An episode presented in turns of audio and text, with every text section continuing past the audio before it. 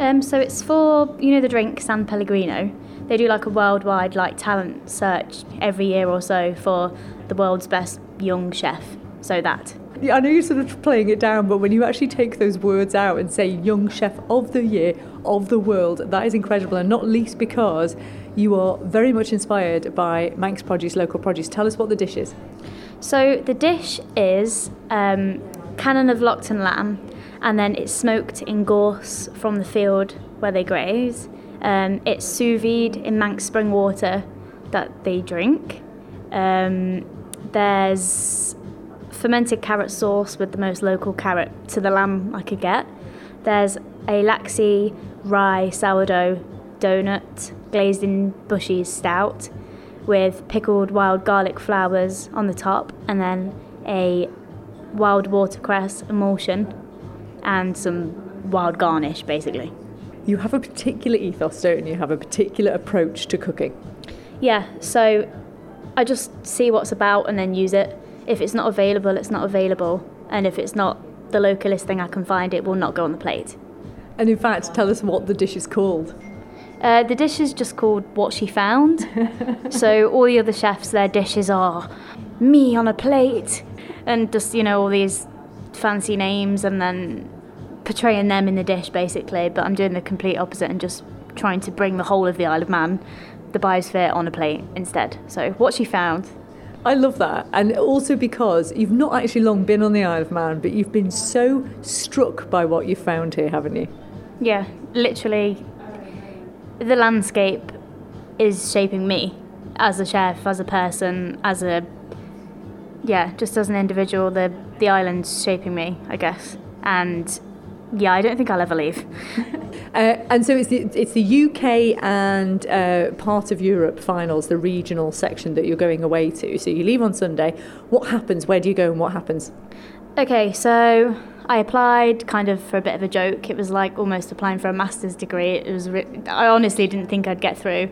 Sat in secret pizza, scrolling through, thinking, you know, who did I lose to? What should I do better next year? And up popped my face in the dish from Man Island. they were called Man Island. Yeah, you'll have to correct them on that. yeah, um, and then so that was the first part, and then there's been some online bits and bobs. But the next part is to go to London next week, um, and it's the whole it's Europe the whole Europe. So there's people from Norway in three stars.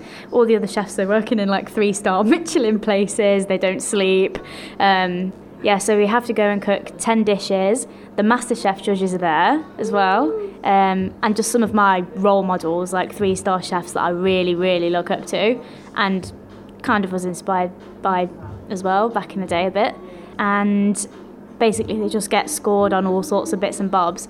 And then there's four awards one is to get through to the main final, which is like a televised one in Milan, but I don't care about that. Um, then the second one is like a fine dining lover's choice where everyone can vote online. Like I could post online and you know get the Isle of Man to vote and all that, but I don't want that one. Um, another one again is a like a how well you reflect yourself as a chef in your dish. and then the other award is um, the social responsibility one for the environment, which is obviously what I want to get. So I'm only focused on that. And is that have you looked at your competition with regards to that particular award and how do you think you'd fare? And I, am take the humility out of it. Just just be really honest now. Well, to be honest, I kind of don't really care. like, uh, for me, I've already won. I get free flights, hotels, dinners, networking as well. And I'm just going to go take a load of biosphere leaflets and literally just tell people that we exist. I can tell them about like other eateries on the island and 14 North and everything, and just basically make it worth coming over and entice them over. But realist, I think I might be in with a, a slight shot at getting the award because I can explain with actual passion and actually describe every single micro ingredient on the plate and who it's come from and where it's come from. I can literally just anything they ask, I'm prepared because the whole point of using these ingredients is for knowledge, so that I'm proud of them. So I, I think I'm well prepared. And um, the other dishes, a lot of people are just going to kind of show off as a chef, whereas, to be honest, my dish isn't really much cooking. It's just the ingredients put nicely on the plate in a nice way The thing about this is you keep talking about the fact that you're going to be promoting the island, the biosphere, the, the produce that we have when you go off there. When you think of what happened, for instance, with the Fat Duck, you know, when that first came to light and when Heston won his, his award, he was about to close down. No one really knew the village apart from the fact it's a pretty little place in, in the hmm. UK near Cookham. That's pretty much what people knew about it. And then all of a sudden, that became the place to be. It was a destination. Do you think that could happen for the Isle of Man? Well, yeah, absolutely. Um, every single person and like international and worldwide media that would want to hear about it will be there. So as long as I just go around, talk too much, do the best I can with the dish, and just stick by my principles, even if that does go against some of the competition rules. As long as I do that, then for me, I've, I've done what I want to do. That is amazing. When do you find out if you've got through to the next level then? So it'll be on the day. So Monday, it's like arrival drinks. We get to see the Waitrose School of Cookery, have a little nose around, and then we go to um, a dinner. And then the next day is just the whole day of competitioning. So we all do it at like 15 minute intervals and then present to the jury and do it. You have to speak about your dish, which is good for me, so I can actually explain that yeah. it's just it's not just a few ingredients and why I'm doing it. Um, and then we go straight to an award ceremony in um, Mayfair, and we find out then basically. And uh, it's the 120th anniversary dinner or something we've been invited to, so that'll be fun. So it's a special event as well, which is brilliant. And I should say, you know, I, I, the thing that amazes me about this is how confident you are when you know when it when it comes down to it. You haven't really been doing that for this long, so you will keep us posted, won't you? Yeah, I'll obviously let you know if I win the uh, sustainability one. That'll be amazing. Hopefully, we'll get if I did win that, there would be a lot of journalists coming over and social media and stuff like that. So I really hope so. Like we deserve that. Um, but still, if I don't, you know, it's, it's going to be an amazing experience and I'm going to be able to network and, and learn a lot of other people as well, which is only going to make me and my business better. So.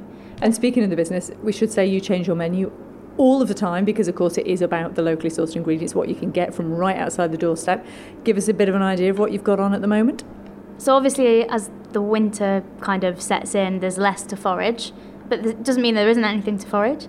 Um, so this week we have. My favourite one is probably I'm doing like a sourdough donut to practice for the competition next week um, with like a parsnip caramel and wild herbs. Um, there is a really nice dish with carrot and sorrel from Niarbyl. Um, we've now added on like wild teas at the end of the menu, so like Cregneash fennel tea, Niarbyl, uh, wild thyme tea, etc. Um, and then lamb and yogurt that we make in house, and like a wild harissa. Uh, there's a scallop dish, obviously, because they're in season. Yeah, there's all sorts. Oh, and the best dish, in my opinion, um, carrying on from the Hop-tu-Naa dinner we did last week, is basically a horseradish bonnag glazed with a barley caramel and then with uh, butter that's smoked in gorse.